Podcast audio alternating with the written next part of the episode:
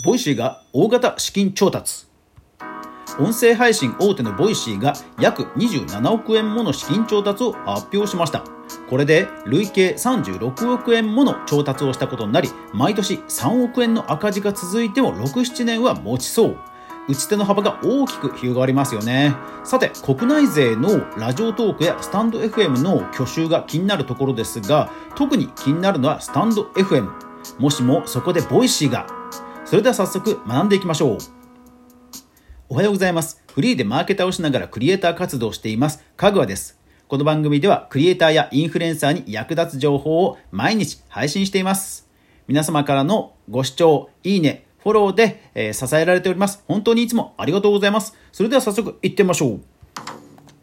音声プラットフォーム、 Voicy 27.3億円を調達。声で明るい未来を変えていく。株式会社 Voicy 7月13日公式リリースより。はい。いやー、びっくりしましたね。えっ、ー、と、13日の8時にドーンとこのニュースがですね、私も、えー、届きまして、いやー、ちょっと、うん、急遽、昨日もね、あの、ゲリラライブやっちゃいました。これはね、久しぶりに大きいトピックで、で、PR タイムズのこの公式リリースでもね、3000いいねがついてますね。これはね、本当この手で来たかって感じですね。実際、 Voicy の社員さん、中の人たちも、まあ、大型資金調達をしたということで盛り上がってる、まあ、ツイートをね、かなり拡散していて、社員、社、社内でもかなりね、テンション上がってるのが、本当伝わってきます。で、中身です。えー、今回ですね、今回で調達したのが4回目なのかな？2017年、2018年、2019年と来て多分今回だと思います。で、前回が電通とか TBS が入って7億円なので、今回本当にドドーンと一気に27億という感じなんですよね。で、その内訳としては、え実は個人がかなり多くて、個人投資家が14名。で、まあ、企業とか、え前回までの引き継ぎで、え電通ベンチャーズとかも入ってるんですが、今回新規に投資家として増えたのが株式会社すき焼き。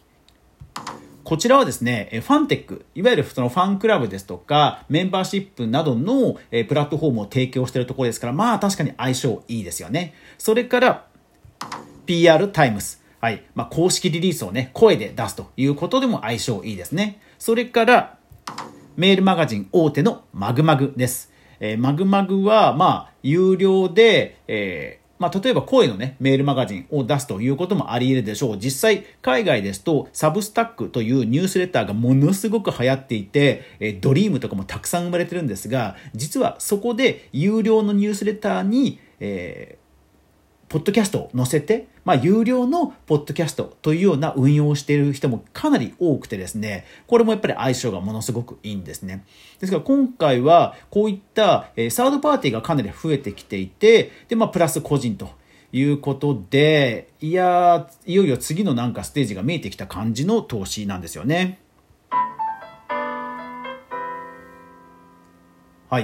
で、ただですね、えー、直近の Voicy の、えー、官報、えー、決算を見ますと、まあ、赤字が3億円ベースで、まあ、毎年続いてるんですね。で、今年に入って若干赤字幅は縮小したんですけども、それでも3億円以上の赤字が続いています。で、 Radiotalk も、えー、1億円の赤字が、えー、2021年かな ?20 年か。20年で1億円の赤字ということですから、多分、そうそう黒字に転換してるような感じはしないので、まあ、スタンド FM も多分そういう財務だとは思うんですよね。まあ、ど、どのね、あの、プラットフォームもそんなに広告広告してませんから、まあ、売上上がる要素確かにないですから、そうなってくると、まあ27億円調達したというのはかなり強力なんですよね。で、まあ、順当にいけばですよ。順当にいけば、このプレスリリースにあるように、いわゆるボイステック、まあ、声にまつわるもろもろをやっていくということで、エンジニアさんとかをどんどんね、えー集めてきて、えー、もうボイス全般を取っていくという戦略は、まあ、当然あるあり得るでしょうし、まあ、順当な成長だとは思うんですね。まあ、もしくは本当に例えば1億円で年間契約してもう超人気声優さんをの番組を作るとかっていうコンテンツを呼び込む。スタ、え、ー、と、スポティファイもそういうね、独占配信っていうのをよくやってますけども、まあそういうコンテンツでも、ね、お金の使い道って当然ありますので、まあいかようにも打ち手はあるかなというふうには思うんですね。ただ、えー、私がここで、えー、今回思いましたのが、はい。まあ、ボイシーがスタンド FM を買収するメリットです。はい。もちろんこれは これはですね、まあ、尾形社長のあの、えー、パッション、や気さくな、えー、パーソナリティからすると、まあ、スタンド FM を買収して、しかも、例えばレックのようにね、事業廃止するというようなことは多分ないと思う。まあ、絶対ないと思いますし、あとはまあ、あの、カルチャーがそもそも違うので、なかなか買収といってもお互い、えー、メリットがない可能性もありますし、もうあくまで僕の妄想です。これあくまで僕の妄想なんですけども、ただ少なからずメリットがあるんじゃないかなということを思ったので、えー、お話ししますね。はい、まず1つ目のメリットはですね、やっぱり競争相手をなくせるということです。実際、ボイシーは昨今、えー、広告の新しいえ、サービスを配信しています。えー、なんかハッシュタグで企画広告、企画、ん？配信をして、まあ、PR をするというこうはサービスですとか、あとはその法人向けの、えーまあ、配信枠を売るですとか、そういったことを、まあ、法人向けのサービスにかなり力を入れてるんですね。で、法人向けの音声配信やっぱりスタンド FM かなり強いんですよね。実際いろんな、えー、スポーツチームなども配信してますし、えー、最近ですといろんなミュージシャンなども、えー、配信してますし、あとは限定公開 URL という本当に企業が好きそうな、えー、機能も実装してますし、やっぱり、あの、で、音声の収録時間も、まあ、制限がほぼないですから、やっぱり企業向けという意味では、ラジオトークよりはやっぱりスタンド FM が競合になるはずなので、まあ、そこを買収しちゃうっていうのは全然ありなんですよね、戦術として。で、もう一つが、あ、間違えた。間違えた。こっちだ。もう一つが、やっぱりエンジニアの確保です。はい、タイミング間違えた。あの、やっぱり今エンジニアさんを集めるって本当大変なんですよね。ですから、まあ、競合からエンジニアを持ってきちゃう、もしくは引き抜いちゃうっていうのは、まあ、まあビジネスといっても戦いですからありっちゃありなんですよね。で、まあ買収どれぐらい現実、実現性があるのかというと27億円あって、で、スタンド FM 自体は、まあ、Z ベンチャーが主なところだと思うんですが、これまで5億円、それから10億円と調達しています。ですからまあ、そう、まあ、なんでしょうね、あの、すごく、あの、サクッと変えるわけではないんですけども、変えなくはないほどの調達にはなってますよね。そう。なので、まあ、メリットというほど、ここまでお金をかけてまでっていうところはあるかもしれませんけど、まあ、妄想としてはありかなというふうに今回思ったわけです。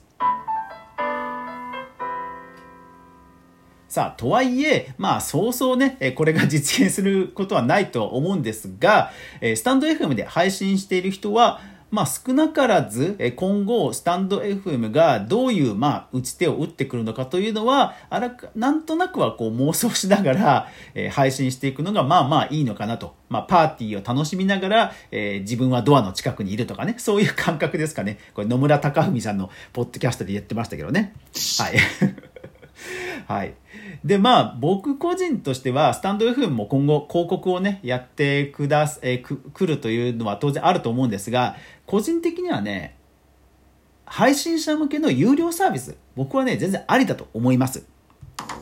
例えば、えー、配信者が月額500円払ったら、効果音をプラス、えー、何個か追加できるとか、えー、それから、はい、え、有料配信者の、えー、は配信者が有料プランにしていたら、例えば自分のメンバーシップの人には、なんか特殊なアイコンを、えー、発行できるとか、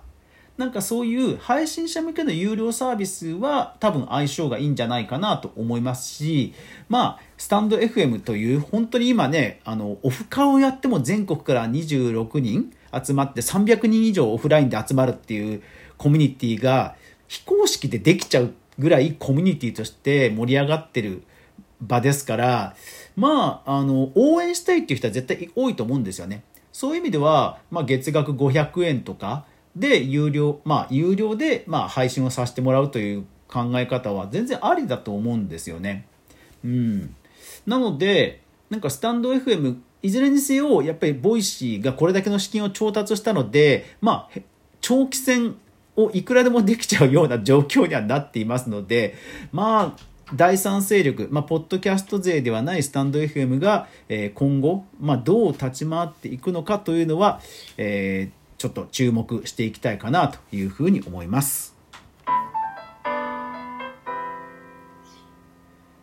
はい、いかがだったでしょうか？いやー、ちょっと妄想をしてしまいましたが、えー、今年は間違いなく、うん、音声配信プラットフォームで、まあ、大きな変化が訪れるんじゃないかなというふうに思います。実際海外では YouTube、YouTube もポッドキャスト始めるという噂、まあ、かなりこれ確証があって始めるという話があります。それから Spotify も前にお伝えしましたが、独自配信のポッドキャスト始めます。それから Amazon Music もね、もう音声に関するえー、様々な機能追加をしていますので、海外ではもう音声がかなりこう主戦場に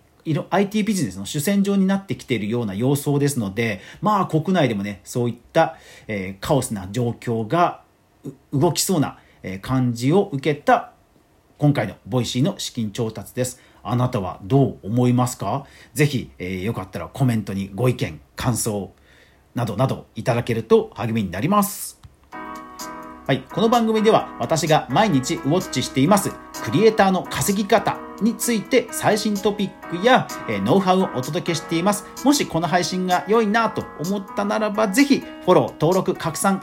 していただけると励みになります。どうぞよろしくお願いします。感想やご意見はレターや概要欄にあります匿名のフォームから送れますのでお気軽にどうぞです。というわけで最後までご視聴ありがとうございました。いってらっしゃい。